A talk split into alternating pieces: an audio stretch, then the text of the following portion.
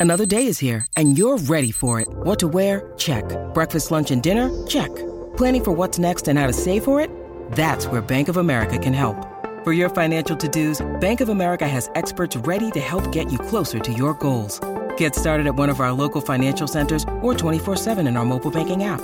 Find a location near you at bankofamerica.com slash talk to us. What would you like the power to do? Mobile banking requires downloading the app and is only available for select devices. Message and data rates may apply. Bank of America and a member FDIC. Welcome to the Voice Hacks Podcast. I'm your host, Mary Z. On the Voice Hacks Podcast, I'll be talking to some of rock and metal's best singers, coaches, and experts about what goes into the mysterious and amazing sounds we make with our voices. If you like this podcast, please help spread the word by sharing it with your friends. Post our episodes on your Facebook and Instagram and tag me and my guests. I'm at Metal Mary Z on Instagram.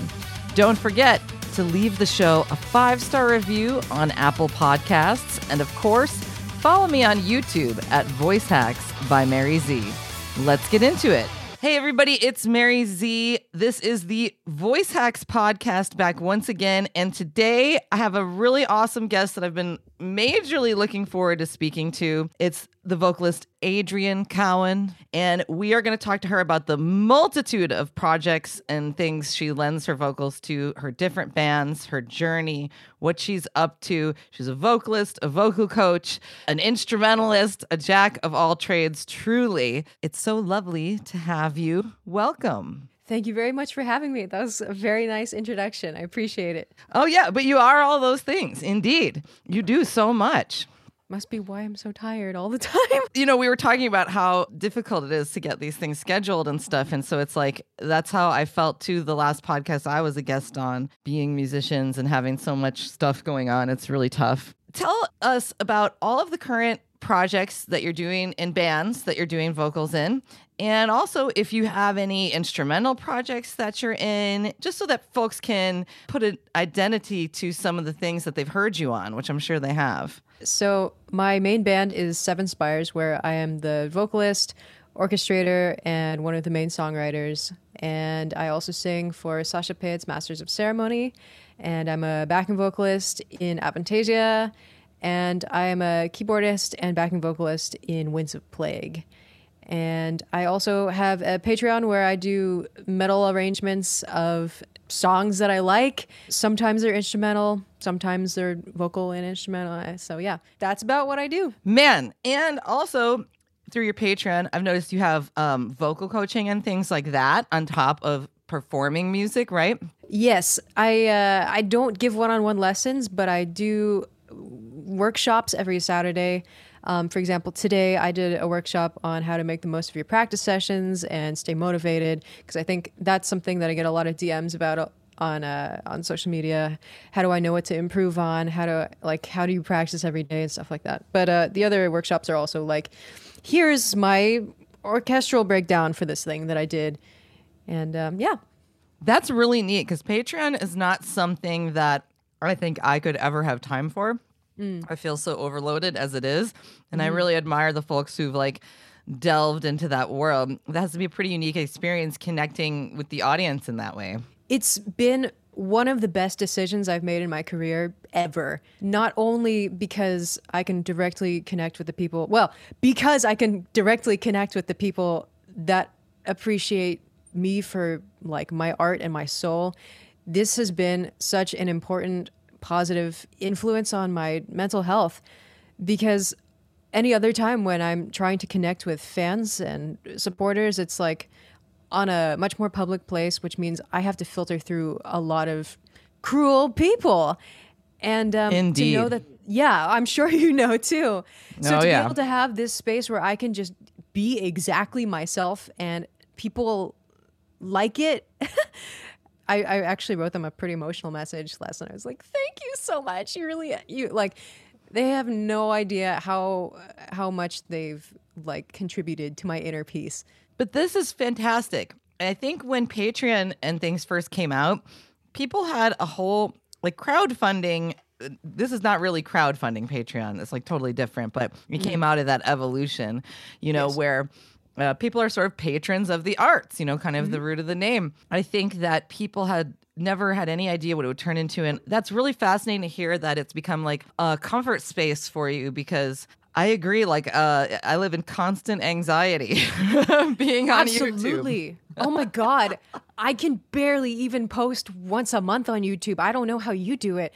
I like once I post something after like the first three hours when I know that like me replying to stuff is gonna boost my standing in the algorithm, I don't read comments anymore. Because if I read one really mean one, it's just gonna make me feel so bad.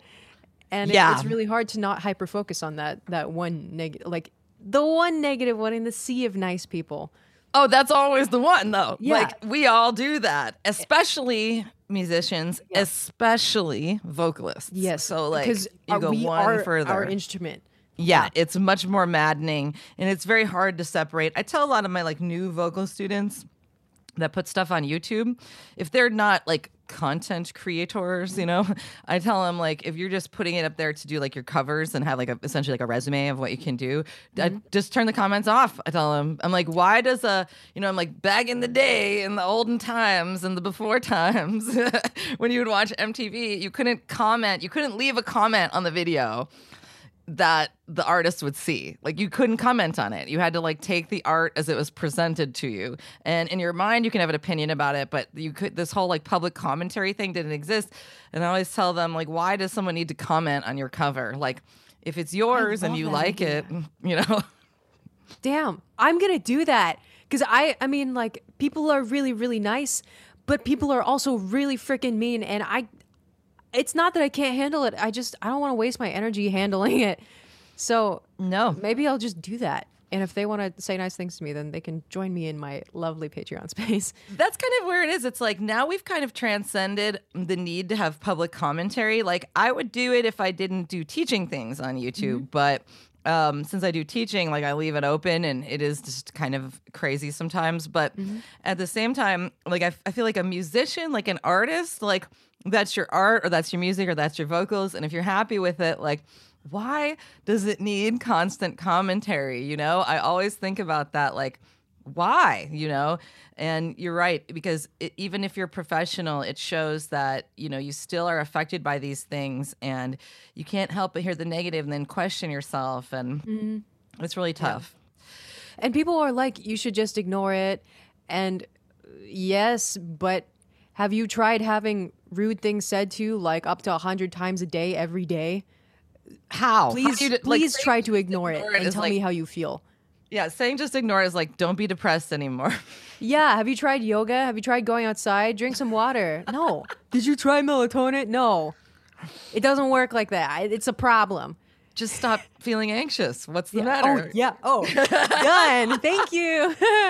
That's how I feel too, you know, and um, you know, some of my fellow YouTubers are really supportive and stuff, but it's it's a tough world out there, and all, all of them are pretty transparent about their anxiety too. And I think it's good when we're transparent about this stuff, you know, on our podcasts and on, on stuff because people just getting into it that's going to be terrifying. Like, Yeah. you know, watching someone who's already established, you know, you're like, God, now, I'm supposed to put myself out there, so you know, Yeah. I mean, I But- think also like people just don't necessarily realize that we're humans too, or something like that. And uh, it, it can be easy to just see like the idea of somebody on a screen and not think about that person like lying in their bed at the end of the day thinking about what all of the things that were said to them. Yeah, and But, yeah. and I think that too. Also, people love to play gotcha. You know, they like like like want to find one little flaw in something you're doing, and I think that can feed into all these types of other anxieties related to being a skilled individual, imposter syndrome, things like that.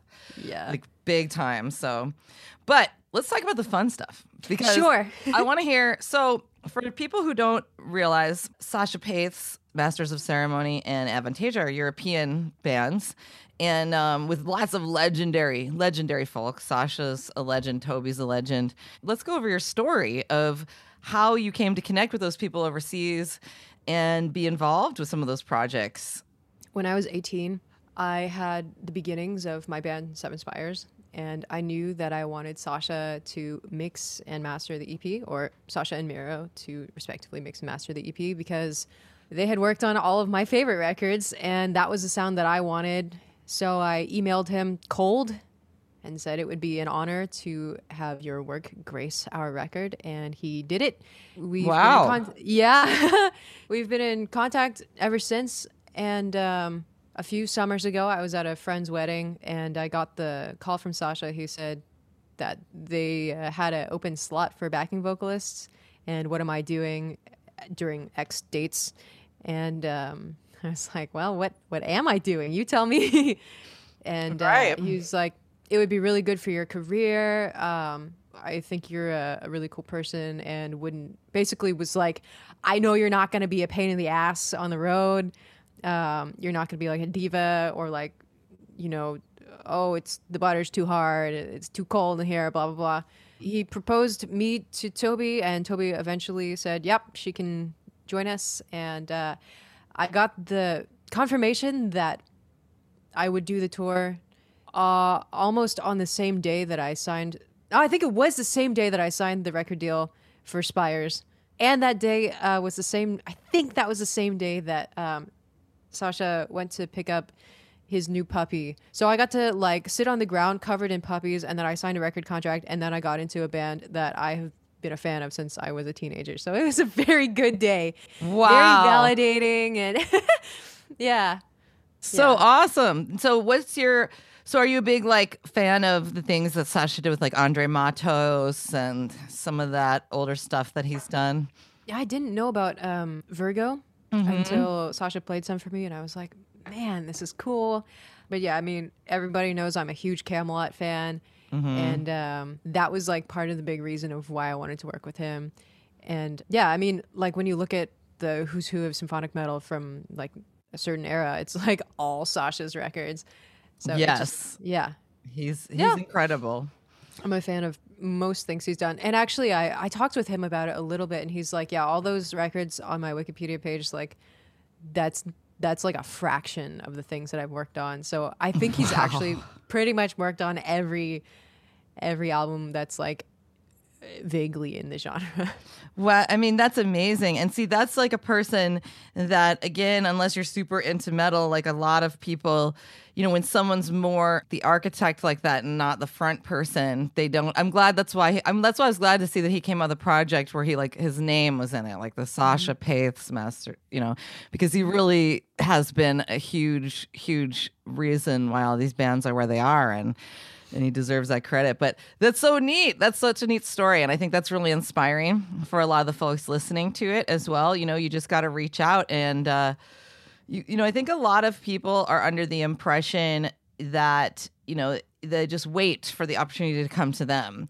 And you just like went ahead and wrote one of your influences and was like, hey, we want you to like work on our record. And it turned out that he said yes. And I always tell people, you can't get the yes if you don't do the ask. Like not asking and asking is almost the same thing. Because if you That's don't right. ask, it's the same as if they said no anyway. yeah, I completely agree. I mean, you can't not put in the work before you ask, but I'm a huge fan of just sending the email because the worst thing that could happen is either they don't reply or they say no. Yeah. But I've definitely landed some really randomly cool stuff or like other bands that I've been in have gotten some great gigs because we asked for it. Um, That's really cool, and I think like lots of musicians need to hear that. I think, Yep. I think a lot like I just see it over and over and over on both like the student level with the people that I coach, and also on the professional level with some people that I've seen around for a long time. Like this syndrome of artists where they like need to be bestowed a role or like mm. given a role or they don't feel like it's validated. They don't actually like do some of the reaching out that could lead to those opportunities. Like they just like are like how come no one's noticing me? or whatever. Yeah, but it's not that simple to be you know really. Yeah. Well, I definitely also have been this person and I've almost missed some beautiful opportunities because I was like, no, I'm too shy. I'm not to do. And it's because like I doubted myself and my own worth and my capabilities, but it's hard, but it's really important to be able to separate yourself from yourself and just look objectively at what you've worked on and your skill set and be like, yes, I think that I could probably pull that off. Whether or not I my inner critic thinks that I deserve it or you know something like that. Exactly. Right, Yeah. because it's kind of finished, not perfect. One of the things about vocals, and also I would argue a lot of instruments, just art in general, Mm-hmm. is is part of the things. I actually a student just wrote me yesterday and they were like, "Should I perfect my screams before I join the band or should I join the band?" And I was like, "You should just join the band." Part of getting better is doing it, you know? And so it's kind of this catch 22 like you said like some opportunities you want to know you've worked up to uh, before you go after them. Like obviously a brand new person isn't going to get to front like Iron Maiden or something yeah, even if they course. ask. But at the same time, you know, uh, if you if you don't have that practice built up, some of those opportunities can't be achieved and and you get it by just putting yourself out there and doing it and I think that's awesome. So Avantasia, your guys' next gig is going to be Wacken, like I think, right? Is that right? I don't know. Damn, I Actually, think have no right. idea. I think you're right. We are doing Wacken next year. That was announced recently, and it'll be my first time playing Wacken. We were supposed to play last year. You know, it's one of those things that's like every like American metalhead even just wants to go because it's not something that's very easily accessible to us. So the fact that we're playing and uh, have like a pretty good slot as well, like I don't know, I That's amazing. good feel very good about myself, even if I'm just a backing vocalist. You know, so yeah. Oh, uh, you should. I mean, it's a wonderful opportunity, and um, being a backing vocalist on a headliner on the biggest festival in metal is huge. It's a huge, huge deal. It's not just anything. It's it's huge. Right. You know, how's working with the folks in Avantasia? There's a lot of very professional people. Tobias. Um, I went on a tour with Tobias once back in 2009. My band opened for Edguy, but Oh wow, I didn't know that. yeah, That's so cool. what I noticed about Edguy and Toby was that he was probably the most professional singer I'd ever toured with or played with, period.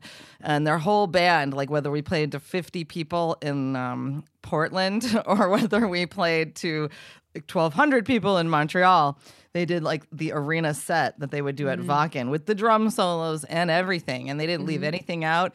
And Toby didn't put any less energy into the tiniest show that he put into the biggest show. And that was probably the most impressive thing to me. And he was pretty serious too. Like he didn't, he definitely was not doing youthful shenanigans and partying the way that I was, you know, certainly. he was way more responsible, but that was why he was killing it every night. And I did honestly learn a lot by watching somebody like that. So I was wondering how, you know, how, how your experience has been working with these pro dudes over there like that.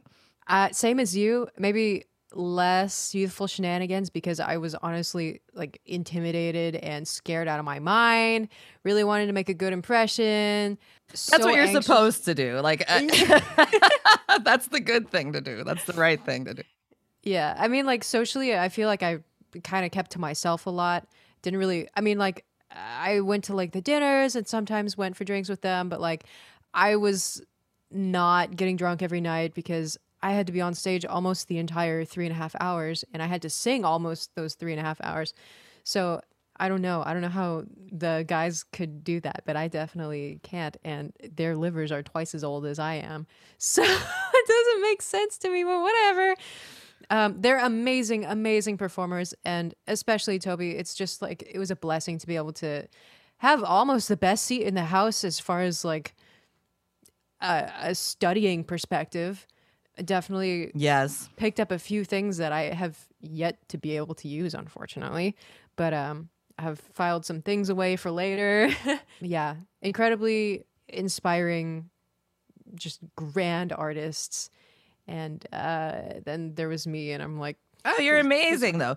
All the guys that you're the vocalists in Avantasia a- and and ladies um, are phenomenal. Uh, and and they wouldn't put anybody up there that they didn't feel you know was was obviously very competent. You know, oh, so but but what that's what people should be doing. So the moral of the story is, if you get an opportunity to perform with super professional people, you should take it seriously, like you have and set a good example.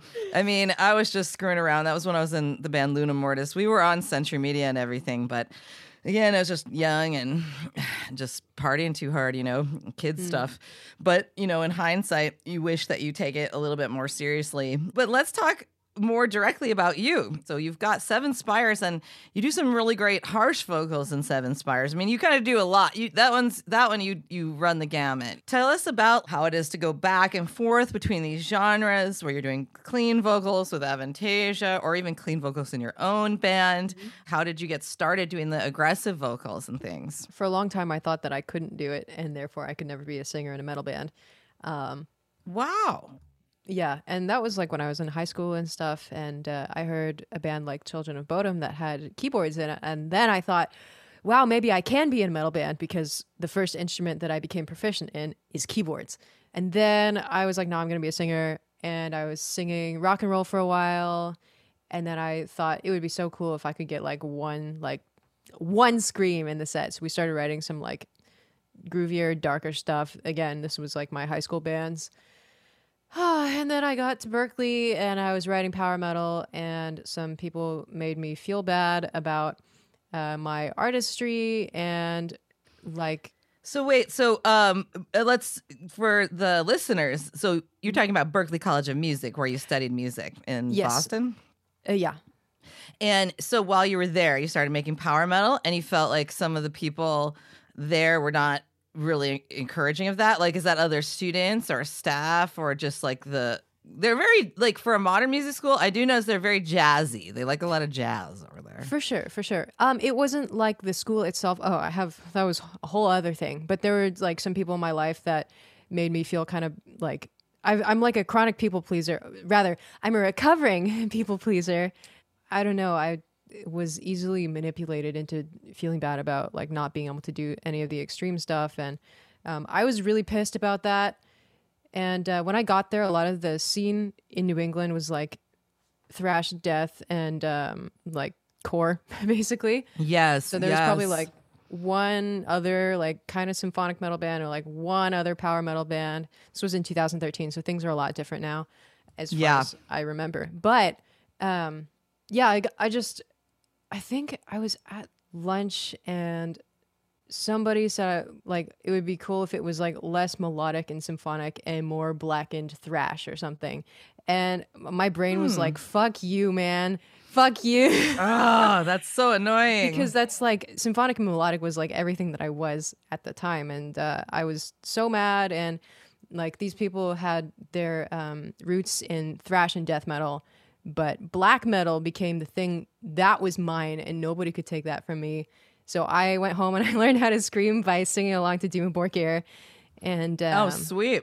yeah i really spent since since probably 2013 2014 i really focused a lot on just developing a good like kind of consistent distortion. And then after that learning how to do highs that were like kind of witchy and demonic. And then after that learning how to do lows that were like gurglier and um, kind of just more brutal i guess.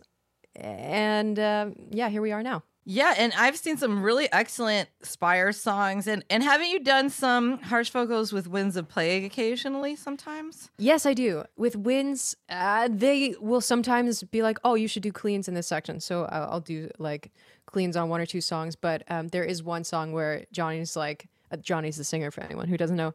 Johnny's mm-hmm. like, "Put your piano to the side, come out to the front of the stage with me, and we're gonna just." trade lines and so we scream at each other and at the crowd and it's really fun and That's yeah. super fun. That's super yeah. awesome. Yeah. That's so cool. So now, do you have any techniques for? I know that also too from following you on Instagram and stuff that you're really invested in your like vocal, continuing vocal knowledge. Like, so this should be a lesson to uh, all the people listening that are like in my student kind of category or in like new people kind of trying to get into this. That even though you have these gigs and you're you're you're further along in your career, you're still working on your instrument very actively and openly. I just gathered that from following you on Instagram. And you talk like very specifically about what you're trying to do here and what you're trying to do there. So, can you tell us a little bit more about what you've been doing lately to kind of um, continue your vocal studies and kind of continue your practice and uh, work on your skills and, and why you're doing that also? Sure. I mean, I, especially in the last year, it was the first time that I had time to start taking lessons again when I was on the Avantasia tour in 2019, I was very self conscious about my skill level, I feel like I was good enough to get the gig, but because I was the youngest, I felt like the weakest link. And that's purely because like they've all been doing music for as long as I had been alive. Yeah, the average age of most of the people in there is mu- is quite a bit. There's quite a bit of an age gap between you and most of the people in Yes. Avantasia. Yeah, Yep. I sure. think the next youngest person is in his early 40s. I'm 26 for reference. I'm always telling my students stuff like that too. I'm like, look, when you're looking at your favorite artists, you have to think about like actually how old they are compared Mm-hmm. to you. Because that means that they're that good because they've had that many more years to practice. exactly. Yeah. So when I was on this tour, I was like, okay, I'm like good enough, I guess, but I would really, really like to be better, and I would like for everyone to know that like that's that's not my final form. So I went home and I'm like, I, I got to do something about this. So I started taking lessons again with this great teacher, David Akason. He is based in Sweden. I think you, I guess you know him. You're nodding. Yes, Um, yes. Um, actually, it's funny because I've never met him, but we Mm-hmm. just like chat on Instagram because I think just like the vocal coach thing, you know, I Yeah. that's how we connected. Yeah. I think we've been following each other since 2013 because I found him through the hashtag power metal vocalist thing on Instagram. Aha! And yeah. Anyway, That's so yeah, I started taking lessons, and uh, I, you know, obviously last year all our shows were canceled, but I wanted to keep putting up like content, and all I was doing was taking lessons and practicing and writing music. So here's what I did today. People will ask me like, "How do you do this?" or "Do you have any tips on that?" So I just started writing like, "Here's what I'm working on. Here's what I'm doing to work on it." Um, here's why I need to work on it and like the reasons I struggle with it and um, what I'll use it for in the future. And yeah, between that and just wanting to like let any viewers who aren't musicians know that we are human. Vocalists don't sound like how they sound in the studio. Like that's edited within an inch of its life. Um, so like here's a very human raw sound. We're trying our best. yeah. It's I- very brave of you, though. And I really like that because we never used to have such process vocals. Like, the most disappointing thing when I'm telling students, like, even if I get my vocals and I do a 100 takes to it being as in tune as I can make it, they're still going to tune it. Get used to it. You know, this is what everybody does. The best singer in the whole world is Mm-hmm. getting tuned by the producer. It doesn't matter. It's just the industry standard. Like, the mixer's got to put their name on the record, you know? And, but I think what you're doing is awesome because human beings don't sing, you know, within 10 cents of the pitch all the time like auto tune does. And we can't be as edited and comped. And, you know, I think it's really cool what you're doing because it it helps people. Uh, and that's sometimes what I try to do with my vocal lessons too. Is I'm like, you may not be good at this now. You got to practice to be better at it. There's this huge thing in the vocal world, and you know this. It's like the American Idol syndrome. Like either you have it, you've got Oh it. Oh my God. You're the one. You just No. have it. You can just sing, right? Like the American Idol syndrome or the uh, the voice kind of thing, because that's not true. It's always finished, not perfect. So what you're showing people too is you're always going to have to practice to get better. There's a lot of hard work. When I do reactions to people like Floor, and I'm like, there's a lot of intent. This person probably practices a lot. People are like, what? Like what? And I'm like, yes, Prax- yeah. practice. of course she practices. I would hope that she practices. I mean, she probably doesn't have to like practice just to be able to do the thing, but she probably practices to get it like exactly how she wants exactly it. all finessed and yeah. that pro sound. you know that's why, and then people act like surprised by that. I'm like, do you think it just comes out that pro? Like, Absolutely not. Yeah. I mean, It's that funny. and that's nothing against Floor because uh, she's amazing and what a goddess. But No, like, no, no, Nobody nobody immediately nobody does pro. that. Yeah, Yeah. She went to like music school though, and also was a vocal coach. So there's already some transparent work and some acknowledgement of the work from her just having done those things. You know, that's the other myth. It can't be random like that. You can't just like randomly like let whatever come out. Yeah. I mean, you can, but I mean, you can't do that and it be good every time. That's really what it is. It, it- Yeah. you're, you're, then it will be random, like if it's decent or not. You know. Yep. Yep. So. Definitely. Let's talk too about your main band. That we've been talking a little bit about it, Seven Spires, but we talked about more in context of harsh vocals. Your aesthetic themes are really interesting. Um, the outfits you guys choose, the way you guys choose to look. Tell us about what you're doing with them and what you have coming next uh, with Spires. Somewhere there was an interview where Tuomas Holopainen described Nightwish as the scenery of his soul, and that is what Spires is to me. That's write, not lame. That's so cool. okay, thanks. uh, we write concept albums, and I mastermind all of the concepts. I write all the lyrics, all the aesthetics are me. Um, if if you could, you person listening to this, if you could see my room, it is decorated in the Spire style. That's just what I like. It so happened that when. I yeah, it happened that when I met Jack, he was also into the same stuff. It was really weird. And then when we brought Pete in, he had almost exactly the same kind of thing, but uh, Pete's the bass player. And where are you guys from? Uh, where did you guys get together? Uh, so I met Jack. We all went to Berklee together. I met Jack in the Oh. Berklee bookstore in my second or third week there, but he was already in his third semester because he got in when he was 15. The prodigy. What? Um, yeah, That's I know. Amazing. I didn't And know then- that. Yeah. And then Pete and Jack played together in a band when they were younger. Um, and then when we opened for Arch Enemy, Pete was at that show and then talked to Jack and then then we needed a bass player and so then he joined and then Chris was 15 when I met him. What? Um, yeah, and he was already playing like Dream Theater and stuff. He's always been just a beast. Um, Chris is again the drummer for anyone that doesn't know. Um, but then he also ended up going to Berklee, and um, yeah, so we didn't meet there, but we did all go there at kind of overlapping times. So you guys are some phenomenal musicians across the board because it's not easy to get into Berklee and to get in so young as as a lot of you guys did. It's it's crazy. Like so I mean that's amazing. And so like what are you guys working on right now? Did you do stuff or did you record over the pandemic and things like that? Yeah, so we were supposed to be on this tour with Insomnium and Omnium Gatherum last March, and we played one show and it got canceled, and I was going home. Oh, I remember that. Yeah, big sad time. And um, so we were just gonna go home, and I was like, Jack, instead of going to South Carolina, do you want to come to Texas with me, and we can just start writing material for album three? So he did, and we wrote what I personally think is our best work yet. I think all four of us feel that way. Um, it's kind of weird to say nice things about my own art. Um, it's a little uncomfortable, but I genuinely feel that it is some of our best. So That means it's good though. If uh, we're we're always our own worst worst critics. So if we actually like it, it probably is good. yeah, it's a good point. Yeah. Um, so that is, we have already released two singles. The first one was called The Cursed Muse, and the second one was called This God is Dead. Uh, by now, when this podcast is out, we'll have announced the new album. It's called Gods of Debauchery, and it will be out on September 10th via Frontiers Music. Yeah. Did you guys put out a single recently too?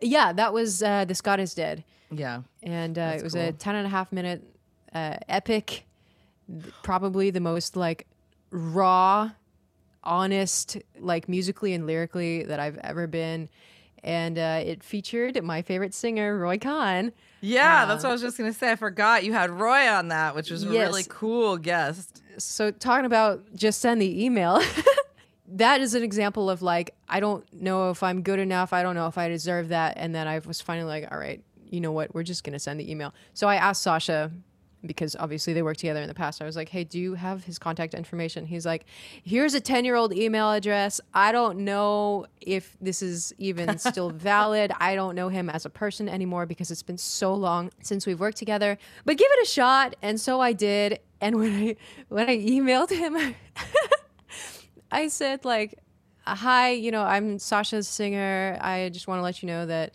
um, thank you. I am a really big uh, fan of your artistry, and like I really appreciate everything you've done. You've been a huge influence and inspiration to me. Um, it would be an honor if you would sing on this song. It's about this." And I got an email a couple hours later. I was expecting like a couple days later, but a couple hours later, he wrote back and he was like, "Funny coincidence, but I already know who you are, and I think you're an amazing singer." Wow. And I like, I could have died happy at that point. right. Uh, so yeah, anytime I see like rude comments about that song, which I've only seen a couple, I just think like Roy said I'm a good singer and he liked the song enough to sing on it. So f Oh, all the haters. anybody who's gonna say anything rude about it. You know, you guys are wonderful. He's a wonderful vocalist. Thanks. I saw there was one comment that was like, "This is the worst thing to happen to Roy's voice. How did such an awful band get like such a like godly vocalist? I hope he was cons- compensated well for his time. Labels always push this trendy like new bands, and I like actually cried a little bit after that just because it was so mean. But Yeah. then then I was like." But Roy liked the song, and he said that I'm a good singer. So fuck you, man. Sorry if I No, no, but it's out. true though. No, you can swear on the podcast. Okay. you can swear loudly. We can we can give all the fucks. But the thing is, is um that that's the other part about the audience, like the commentators, like Mm-hmm. um people with like very very strong opinions about the vocals are not usually vocalists, and oh um, yeah, metal Talk fans YouTube comment sections. just love to trash it. Metal fans are some of the worst. Like the problem with the metal scene. uh, What, okay, so you've got two things that are amazing with the metal scene: the fans, and the problem with the metal scene is the fans. Uh, You have Yeah. both things because you have the fans keep it propped up. We have the best in our niche genre, the best like web zines, podcasts, like new, you know, rock news sites, all because of like fans who took their own initiative to create those things. And I managed a band in a different genre, like an alternative rock genre, and it, it was it's we are really lucky in metal to have that. Like it's almost impossible in mainstream genres. There's no underground zines, there's no mm-hmm. little fests. Like metal is amazing because of the fans, but then the fans are also the worst because they do this self-defeating thing where they don't actually encourage the artists that they love. And unlike rap or some other genres, like rap and the, they they get a little bit more successful, I feel like because they almost manifest it more because they're like, I'm the best. You know, this is the best. Like they walk around like buy my stuff, like they hustle, like and they say it's the best, they believe it's the best, you know. Their fans like get behind it, they like support. Uh, if I do a video on like a, a, a rapper, people are so much nicer in the comments than if I do a video on metal singers, which is obviously more my main thing. And and it's just because like uh, rap fans will be like, "Oh, thanks for telling about my favorite like trap metal artist or whatever." Uh, or uh, and metal metal fans will be like, "You failed to mention the earliest work of so and so and oh my god. the only No. only At the Gates album that's good is before Slaughter of the Soul." You know, Oh, like they love ass fingers that. away from me. you know what I'm saying? So it's Yes. like it's it, it, I, I'm speaking to the fans here, you know, uh, from a musician perspective. Like when you do that, when you get like old school purist, like there's this metal pride that's going into it, but like every band had to be new at some point, you know, and you can't just uh, it's it's frustrating for new metal bands. You almost have to get through this terrible period of being trashed on a lot Yeah. before people start really supporting you. It's true. I know that we've talked shit about fans, so I just want to also acknowledge like the like some of our really amazing fans like they sent me like crying selfies when like the new single came out and they're like i'm a depressed piece of shit but you made me feel things. Thank you so much.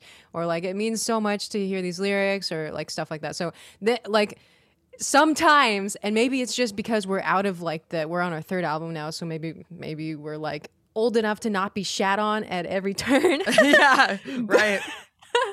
but um like we had like a whole lot of love and like really positive kind people that appreciated the art and not just like oh pretty girl wears lipstick and is hot Oh, yeah, or yeah. whatever which i'm sure you're familiar with that as well Oh yeah. so yeah i just want to acknowledge those people that don't sexualize me and appreciate our art in a very beautiful and heartfelt way thank you um, you are exactly the kind of people that we w- wish to attract and um, I think that attitude is coming out more and more as the generations like shift. Um, I think people too, now that they're in the internet generation and they have to hear from the artist. Before you could be a purist and you could be like, oh, this vocalist isn't as good as the other vocalist. In the before times, the artist couldn't hear your comments on their record when you went to the record store. They couldn't hear your comments when you read a review in a magazine. They couldn't hear your comments when they when you watched their music video. I think now especially like artists like yourself, you put yourself out there, you're like, I'm working on my vocals. And and sometimes I do see you post about uh, the comments bothered me today and things like that. Having these personal relationships with musicians that really didn't exist, I think that a lot of it is changing. Now that you have to actually hear what the artist thinks about your comment, oh, that's a human being, you know. They should have thought that the whole time, but again, when there's that distance there, I think the internet is closing that gap. And I think for a lot of artists that was scary at first, but I Absolutely. think it's giving you exactly those type of folks to follow you and, and giving you that positive feedback, you know. Yeah. Yeah. And they've also said like anytime, uh, specifically like the people in my Patreon server have been like, anytime you get like rude or inappropriate comments, like we will not destroy that person, but just like let them know like this is not really welcome here. And not just like, not in like a white knighting kind of way, but like it's known that I don't like receiving like horny comments and uh, you know like stuff like that. And so they're like we will Yeah. make sure that you don't have to deal with this. We are sorry that you have to do this and we're going to help you get rid of it.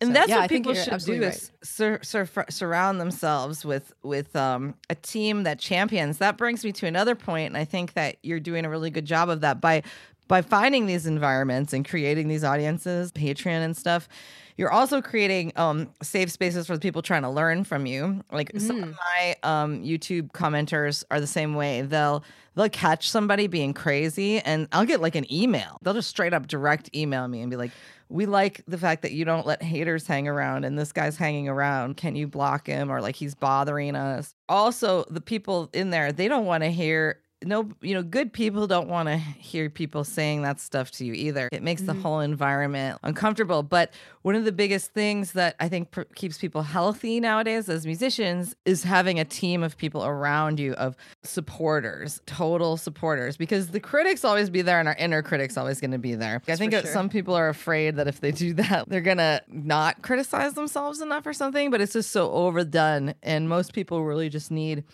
a team of supporters. And it sounds so cool. Like you have that community on Patreon and a lot of your band. And now do you use Discord and you said Discord and things like that? Yeah, I keep in touch with them almost every day, basically on a Discord server. Um, that's like in addition to like the content that I create for them, specifically only them on Patreon. And we also like we play games together every Sunday, and we play D and D every Saturday. So we we just kind of like nerd out about stuff together, and and, and it's like I don't know. Somehow, it turns out we're all nerdy about the same stuff. So it became like a super safe space, not only for me, but for, uh, f- from what I've read from them, like many others. And I think, um, yeah, we have like stupid in jokes and stuff that they started didn't start for me. So yeah, That's sorry, I- amazing. I, just uh, kind of went on a tangent and forgot what you said. Sorry. That's what I was saying though. And that's what a podcast is all about. That's why we do it for like an hour and a half. We want to go on tangents and um go uh, long format is actually the format that people listen to more. Interviews perform well in certain formats and in certain lengths. Who are your uh, biggest vocal influences? So, when you were coming up, tell us about who the people were that were inspiring you to do vocals when you were first getting into it. Uh, Roy Khan, obviously. Uh, Shagrath, Adam Lambert. And, Oh, he's amazing. Oh my god, he's so good. Um, and just to say, I was a fan before he was in Queen. Oh yeah. yeah, I'm sure you were too. He's just phenomenal and an amazing performer, and ex- incredibly uh, emotive. And um, yeah, I think if I hadn't been born a girl, I would be somebody like him. He's amazing. And and what good vocal technique, you know? Oh um just great goodness. resonance and Yes. Also, as like for me, like as an ex theater kid, to see another ex theater kid do the like pop star, EDM star, and then into the kind of rock and roll world a little bit, and then joined freaking Queen. I felt very seen and very validated as, as a fellow theater kid. Um, other influences, I mean, those are the the main ones. I was pretty into Rob Halford, um, for the like high, like clean but distorted cleans. Um, and then I I don't know. I end up singing a lot of like Alessandro Conti, um, from Luca Turilli's Rhapsody, and now Twilight Force. I just he's an amazing vocalist. Uh, when I was younger, I um, it's funny actually. My mom used to refer to Toby as my soul uncle um, because That's I had awesome. like kind of like a same similar, I guess, artistic vibe. Um, and now I'm in his band, which is really weird. Um, He has the best stage banter ever. like I always used to joke and be like, Toby is the funniest guy from Germany. He's the funniest German. You he know, is, he is pretty funny, to be fair. Uh, even when I hear the same jokes every night, he's still funny. he's Yeah. still funny. I also really like Elize Ryd. I I'm Oh yeah. don't I don't have a lot of female influences, um, just because for when I was like growing up, I guess, um, there weren't very many. It's not that there weren't very many female vocalists in metal, but it was like many of a, a certain archetype.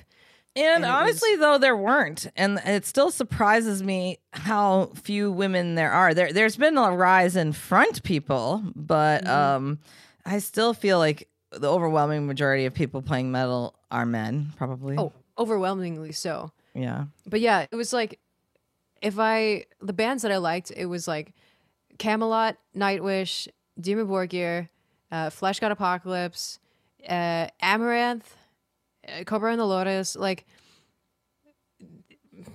those were like the only belting women because all the other ones were like very very good operatic style singers and all of my previous vocal teachers had tried to make me an operatic singer and i didn't want to do that and i hated it because i'm a theater kid and i wanted to yell. Yeah. Did when you were at Berklee, uh, did they let you do some more modern vocal type type stuff or? So ironically, so I studied uh, for two years at a music school in England before I went to Berklee, and I studied only contemporary styles there. And then when I went to Berklee, I'm like, hmm, I really want to work on becoming a metal artist instead of a rock artist. So I'm gonna study opera. and so I studied opera for like two and a half years at Berklee. Wild. Yeah. but yeah, it is it is not proper belting, right? And it and it is really different from that. Um and and yeah, if you're looking if you look back there there like Elize is definitely one and then um Annette was too. And then of Yes. course, you know, I was always a fan of Floor back in After Forever, like way before she was the the legend that we know now, you know. Um I but d- even- actually didn't know about After Forever until recently. Not recently, but like after she joined Nightwish. Mm, best Shame. so good. well it pro- you you're a little young though like that it might have been a little bit early like because it was a long time ago like two the very early 2000s you know so Okay. it might yeah. just be that it was before your time you know like that was a really long time ago like 2001 2002 and Okay, yeah, I was like six. yeah, I was like, that's not gonna pr- like that would not be on your radar. I don't think. Um, it was a really long time ago. Yeah. So when you guys are preparing for like a big show with a, a group of vocalists like Avantasia, where you're from all over the place. I mean, how do you coordinate something like that? How do you rehearse something like that? Do you guys get together beforehand and meet and rehearse for a couple of weeks? Do you just show up at sound check? Everybody's supposed to be prepared. Tell us uh, what kind of goes into that level of production for you guys. So at the beginning of the world tour, we I think we rehearsed for like two weeks maybe, and so most of the rehearsal was core band plus the three backing vocalists, um, because I guess we're counted as part of the band, and um, yeah, we just made sure that we all knew the songs and could play them well and knew our parts and went over anything that was awkward. And that was awkward because I was the only one that didn't speak German. And So it was like, what are we doing now? Oh my God, first one. Okay. Oh, right. Yeah. And, I Yeah. mean, and we're so used to most musicians speak English, like no matter where they're from. So we kind of get accustomed to that until all of a sudden you're playing with everyone from Germany at, at one, like everyone's from the same country, like at once, you know?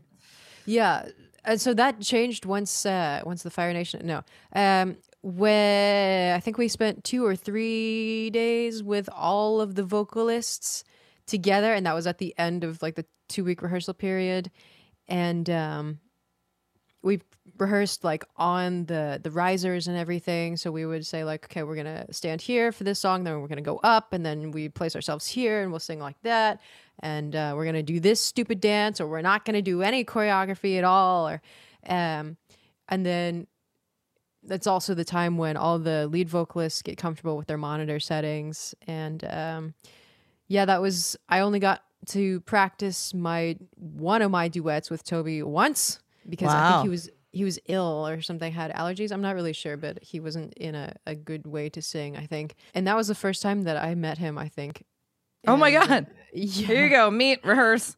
yeah we didn't even say hello it was like oh we're singing now okay oh my god i'm like like two feet away from like my high school hero um and i'm supposed to sing and yeah, it was it was definitely a like uh, it was a moment for sure.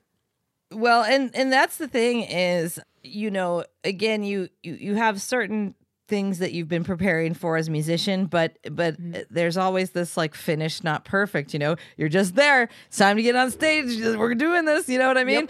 And Yep. uh that's how it kind of has to be sometimes and I, I I kudos to you for diving in and going with it, you know. I mean, that's all you can do and and that's really how a lot of these things actually do shake out. And that's why it's important for us to be, you know, working on our singing in general, you know, so that we just have like a we're able to kind of handle that. But Yes. um a lot of people are just very fixated on the preparation, like having things be absolutely perfect before they get there.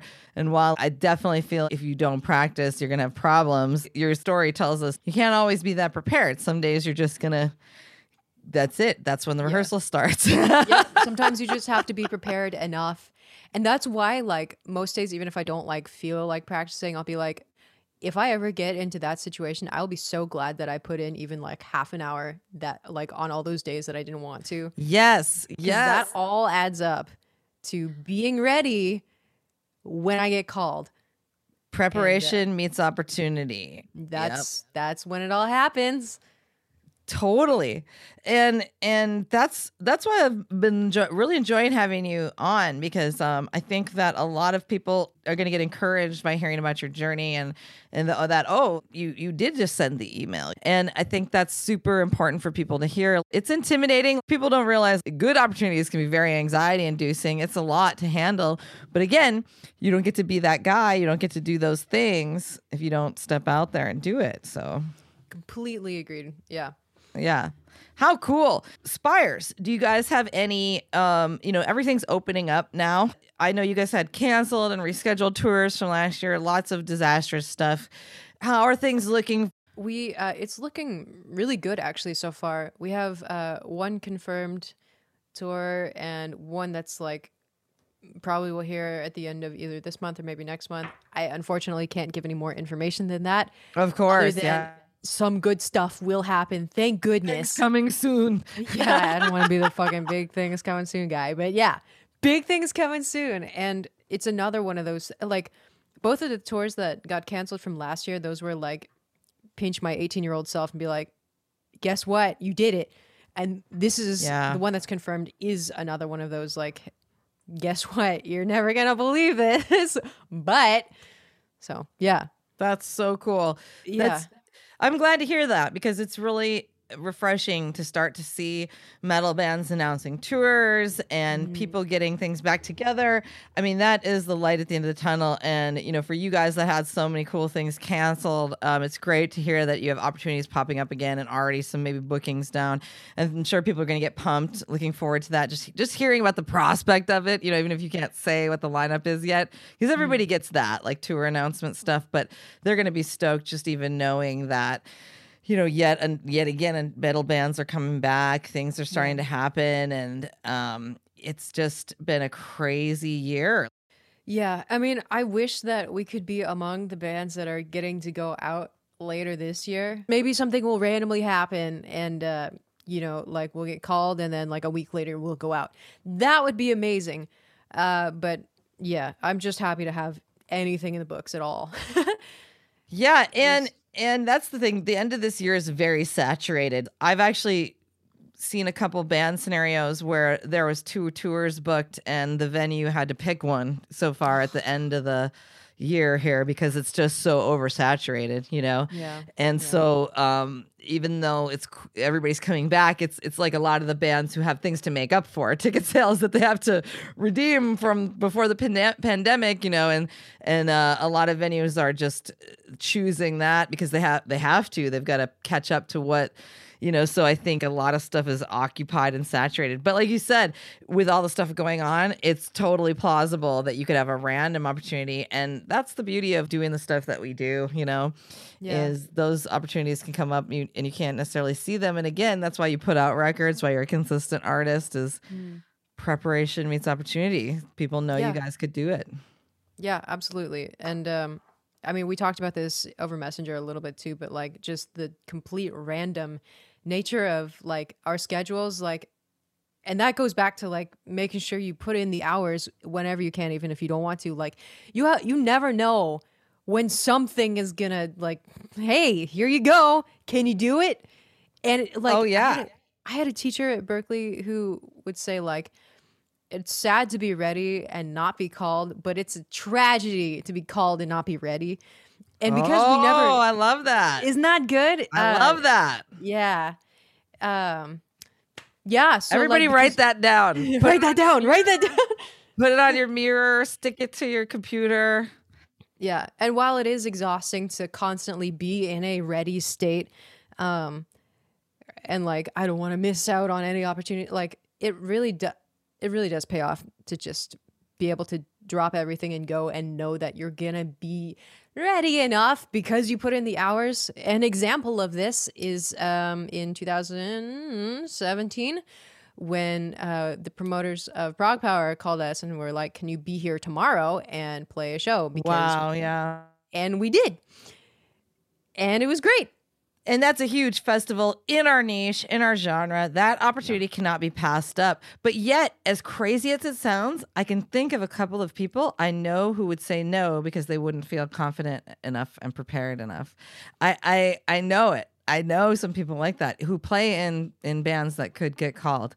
And it's only themselves telling themselves that, you know. That's exactly it. Mm-hmm. Uh, We like I think almost all of us except for the egomaniacs struggle with this thing of like oh, I don't know if I'm good enough or like I don't deserve to do that because I didn't do the thing that I was Yep. blah blah blah. Like you talked about before, imposter syndrome is like it weighs so heavily on I'm realizing so many uh so many of us. Yeah. Yeah, and and that's and that's exactly it. It's like, but you guys did it. You did exactly what you're supposed to do. The other thing I always remind like my vocal students of and and you can probably relate to this because there's a lot of things. It's cool that you did theater growing up. That's what I did growing up too. I think all of us music kids, we have to do theater and opera because that's all there is to do when you're growing up. You can't like be in a metal band when you're 12. You might Yeah. not even like quite interested in that yet, you know. Mm-hmm. It, not till the teens hit and then you really start doubling down on your true interests and things. Yep. But, you know, so many of us come out of theater, but one of the things that I really remembered from there was there's tricks to being an entertainer. You're still an entertainer. It's sort of like being a magician. I mean, I'm always telling the vocalists that I coach, like, look, the audience isn't musicians, like very few of them. Uh, and and a lot of times I'll talk about in context of something like changing the key to make the song fit your voice better. Only one in ten thousand people has perfect pitch, and they're probably not going to be in your audience. If they are, they'll be in one of the other bands you're playing with Right. Yeah. Or you're a band, you know. Mm-hmm. And and um I've had people in my bands with perfect pitch, but in the audience, like it's not musicians. It's not people who know music, not people who can like they they know if it's if you like biff something mm-hmm. kind of, but at the same time all of our little little mistakes, you know, like if we're generally prepared, they kind of don't notice those. And and you can almost bank on that. And I have several times, you know, where mm-hmm. like I know this isn't perfect, but it's not it, it's it's coming across really well. Like nobody really. That's a theater thing. They tell you like, oh, if you're making a mistake, You have to sell it. yeah, yeah, that's it. And that's why you should play those gi- last minute gigs like you guys did. Absolutely. Yeah. So when you did theater growing up, Uh-huh. what type of stuff did you do? Mostly musicals, straight plays, and what was your favorite musical? And do you still listen to any of that stuff? Or are you kind of onto metal now? So I was definitely a musicals kid. I was living in England and I really like my life goal was to be on the West End. I really wanted to be in Wicked, um, and uh, I wanted to be in Rent, and I wanted to be in Phantom of the Opera. Unfortunately, it was annoying because I'm a. If I were in that world still, I would be classed as a mezzo soprano, and Yes. mezzo sopranos never get good roles. Sorry if that's not true, but that was my experience. It's tough. Um, yeah, and then at the in the plays that I was cast in at school, they always cast me as comic relief, and Mm. I don't know why, but that's fine. I uh, I was frustrated because I wanted to do dark stuff, and also all the roles and all my favorite songs and like I don't know the stuff that I felt I belonged to were always male parts. And they were sung by tenors with like in, songs in a range that like felt right for me. Yeah, that was Yeah, so is the thing. frustrating. Sopranos are most most women's voices are soprano. I mean, I have to explain this to most of my vocal clients. Like statistically, like sixty to seventy percent of women are sopranos. So like a hmm. lot of the roles are not favorable to mezzos, and then of course the even fewer of us contraltos.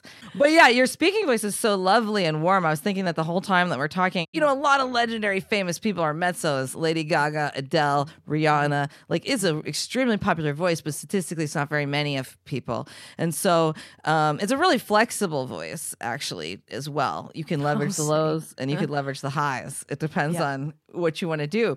But at the same time, right, in in musicals, you, you can't change the key. This is the this is the downside with when you don't do original music or when you do theater or uh, because it's not an opera. In opera, they would hand me, and you probably remember this in classical. Here's the Schubert songs for the low voice. Like here's the book for the low voice. Like everything is transposed to fit. Yep.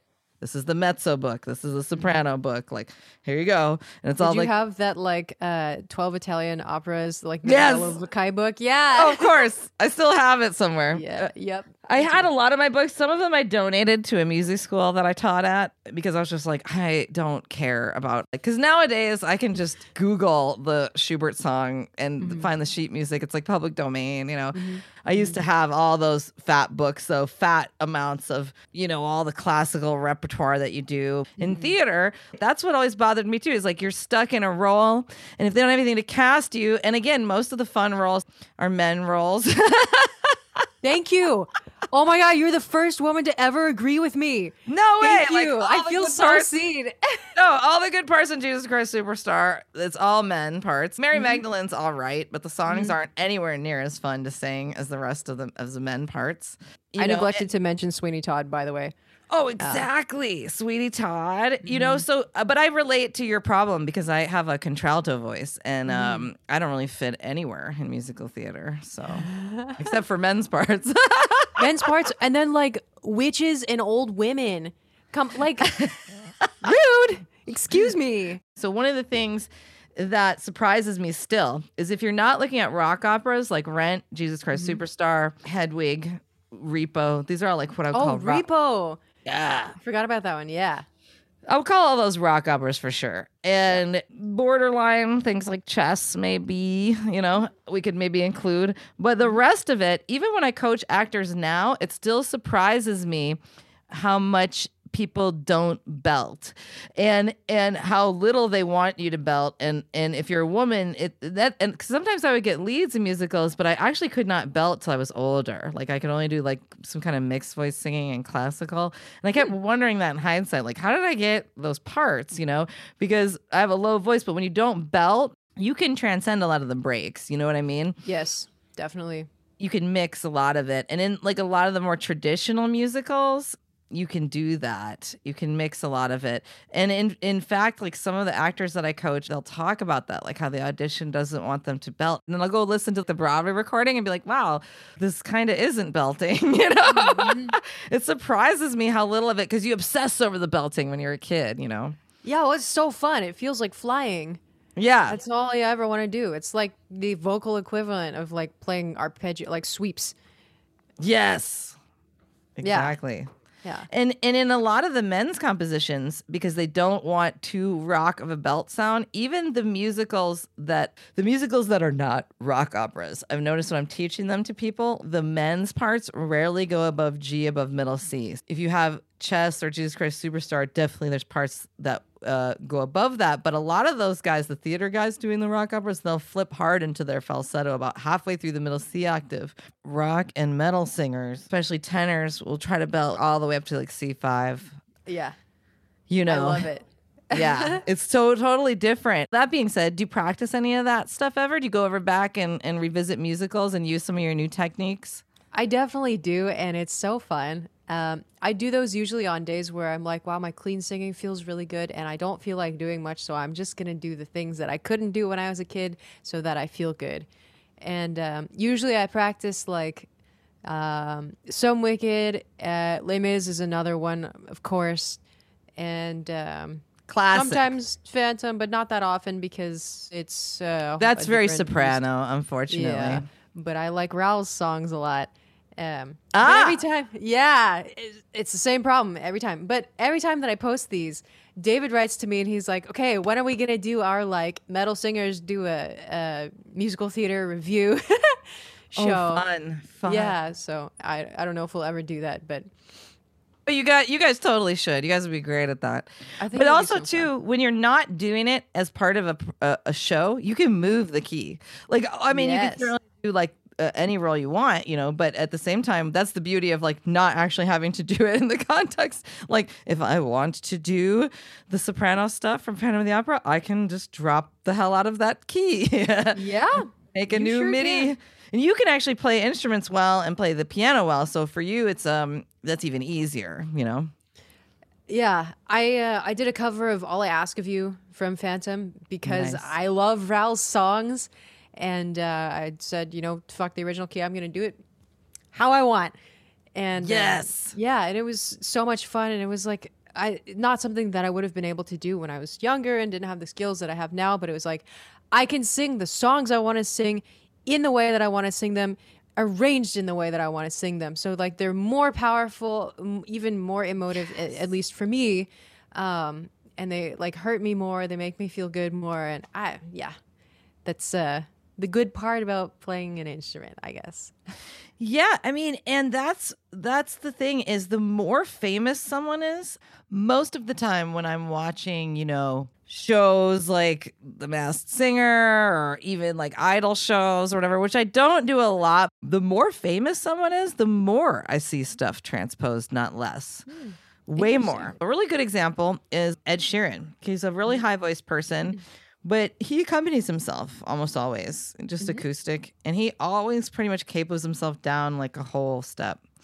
And it's hmm. not because he can't sing, it's because he's not trying to biff it on Ellen. In front of like of millions of 20 million people or whatever. And and that's really important to know too is a lot of times we're just doing it to to again put it in our your most ideal pocket. Do it the way you want to do it. Do it mm-hmm. successfully and accurately when you're in those big moments and pressure. So I actually find it way more professional and that's the beauty is the audience may not know but they're going to know that you did this amazing kick-ass version of that song they're not going Right. to know why Yeah.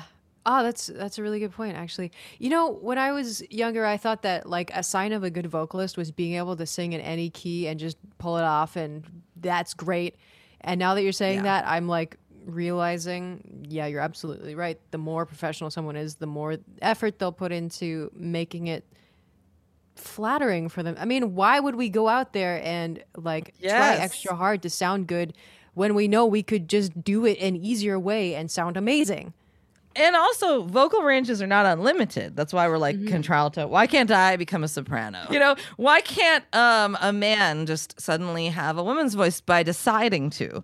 Folks that are exceptional, like um, people who are like Mike Patton, people with like five octaves or something, that's Mm-hmm. very rare. I mean, I've coached hundreds of people, and I've had a few people with four octaves, but you can't. You, it's physics of sound. They're strings. They have a finite max length and width. And while mm-hmm. for a lo- many years it feels like our range is improving, there is a physical limit one day that we hit. And so th- there's nothing you can do. You know who's actually two guys that you sing with transpose a lot. So Edguy, Toby, they always mm-hmm. usually play down a, a whole other half step on the whole tour. Mm-hmm. Um, and Toby's amazing, right? And and that's why though, like the more famous, the more pro, the more I see that he's not trying to do it as high as the record because that's a lot of vocal economy over a six week tour. And Right, well, he doesn't have anything to prove either. exactly. And then another guy isn't Jorn Jorn in your in Avantasia? Yeah, he absolutely is. Yeah. And so I like that you said it, Yearn, because apparently that is actually how you say his name. It's not Yorn or Yeah, I know. I, I always want to call him Jorn, but I'm like, no, it's really like Jorn or something like that. he, he said it's like urn, like the thing that you put ashes in. So Yeah. But yeah. oh, And talk about a vocal legend right there. Yeah. But wow. ch- check out Yearn's version of I Walk Alone by Tarja. It's way transposed down. He's really like a high baritone. Mm-hmm. It sounds badass. Like it's a super epic version. Everybody's like, Yorn's version of uh, Tarja song is so good, you know? And uh, he massively tuned it down. He's not a soprano. It's in a completely different key. It's down like quite a ways, like a third Mm. or something, maybe even a fourth. He's a great example. He has all these really cool like cover song EPs out, and um, he just moves it to where he sounds badass, and everybody raves about it. So Yeah, I mean, how Another- could they not? yeah. So another example there of somebody super, super professional leveraging it into where they sound the best because, you know, we can practice all day. Doesn't mean we're going to become a soprano. We can't change it necessarily. That's my whole life. I mean, when I joined the band I'm in, they were playing, uh, the two singers before me had slightly higher voices than me, including the guy. oh. and, and I was like, you guys playing C sharp? Like, how about we tune this down to C? It's only a half step, but for me, being an extremely low voice person, it makes it much more comfortable. And Good. Um, then I don't screw it up live. So, you know, that's cool that you're starting to do that and you've got all those badass instrumental skills. So, as we're wrapping up here, let's think about um, what all instruments. So, you play the keyboards and do symphonic arrangements and things. Do you actually do you play any other instruments? And uh, how often are you using those things? I know you used it for Winds of Plagues. You certainly play keys with them. Tell us a little bit about your instrumental skills. Uh, well, I write for almost every instrument that I arrange for. I am okay at writing bass lines, but I usually let Pete take care of it. And I can write drum grooves well enough. I don't play drums, but I know how to like make different blast beats or like I can kind of feel my way through some stuff. Um, I basically am only a vocalist and a keyboardist. Uh, I use my keyboard skills basically every day, and I'm a very shitty violinist, and that's just something that I picked up Oh, because I love to learn new languages, new instruments, and um, it's just good to have a reminder of like being a beginner at a musical instrument reminds me that I'm a badass at the things that I do professionally. Like if I ever feel bad about singing, I could just pick up the violin and be like "Eh," yeah, okay. So, when did you start doing violin? Uh, uh, recently? a couple then, years huh? ago. Yeah. Okay. Honestly, like because I was on the road so much, I didn't get to practice it that much. And I only really do that when I feel like it. Um, or if I can't go to sleep, I'll be like, I don't know if you've seen like the Sherlock films, but um, Robert Downey Jr. Fun. Sherlock, he like at, at like four in the morning, he'll be there like plucking the strings, like thinking about how the universe works. And so sometimes that's me too. That's But, um, awesome. yeah, so I really haven't been playing that long in the grand scheme of things. I would still consider myself like probably in my first year, even though I've had the damn thing for like three years. Um, I was gone for most of it, so That's so cool though. And and and and again that gives you a lot of flexibility. Like I I have a lot of vocal students that, you know, can't play instruments and don't know their instruments and you don't actually necessarily need to. We don't think of singing that way in terms of like this is an E and like using sheet Oh, right. music and you know, but it does help a lot just making the arrangement of the song be what you want. Your Mm-hmm. keyboard skills, the fact that you do arranging, you can do that. You can hit the transpose button on the keyboard. You can that's true. you can do a lot with that or you can just move the co- actual chord you have enough knowledge to do that and i think that's real real important as a vocalist I did forget that I also can play guitar very poorly. I ah. can play it like well enough to like write a riff or like if I want a melody and Jack's not around, I could probably like plunk it out uh, kind of okay. And I also used to be a bass player in high school when my band, my rock band didn't have a bass player, so I was like singing bass playing front person. And um, yeah, so like I I can find my way on stringed instruments, but like my hands are so small, and I don't know if you can see, but basically like so a knuckle is supposed to go one two three, but my pinky goes one three. I see. Um, so like I just don't have the reach. Uh, I can barely reach like from C to D on a keyboard. Um, so I'm not really made for instruments, but I can. I try my best. yeah, you do great though, and and I totally get it too. I'm not much an instrumental. Like I'm a functional pianist at best. But then there's also like when I was at school, you know, I, I studied composition and they're like, we strongly advise you go and buy a violin so you know what it is like for a violinist, so you know like what you're writing for. S- Yeah. Is you know, sometimes people don't really think about that. But when I sit down to write an arrangement, I'm like, is this physically possible? Not for me, but like somebody really good? Probably. Or maybe not. And um Right, because you can write it on MIDI and it might actually not be playable. exactly yeah and not just about the range but like what kind of like contortions would this player have to do and that same thing goes for like um like you have to think about like an upright player their notes are so much farther apart. So like when you're writing for a bigger instrument you have to like try to think about how it's gonna be for them. And like writing for brass instruments is a completely different thing because you have to think about like the tonguing technique and like enunciating each note and stuff like that. So i don't play very many instruments but i know how to write for many of them beyond just like here's the range. Um, yeah. That's so important and fascinating. And I think a lot of people that write need to hear that because this happens to me a lot the opposite way, where um, someone who's not a singer will write the vocal line. They'll be an instrumentalist. I can totally tell that. you want me to do a jump a seventh yeah, I can totally tell sure? that it's written by an instrumentalist. It's exactly the same way in the opposite. It, that's those are great points.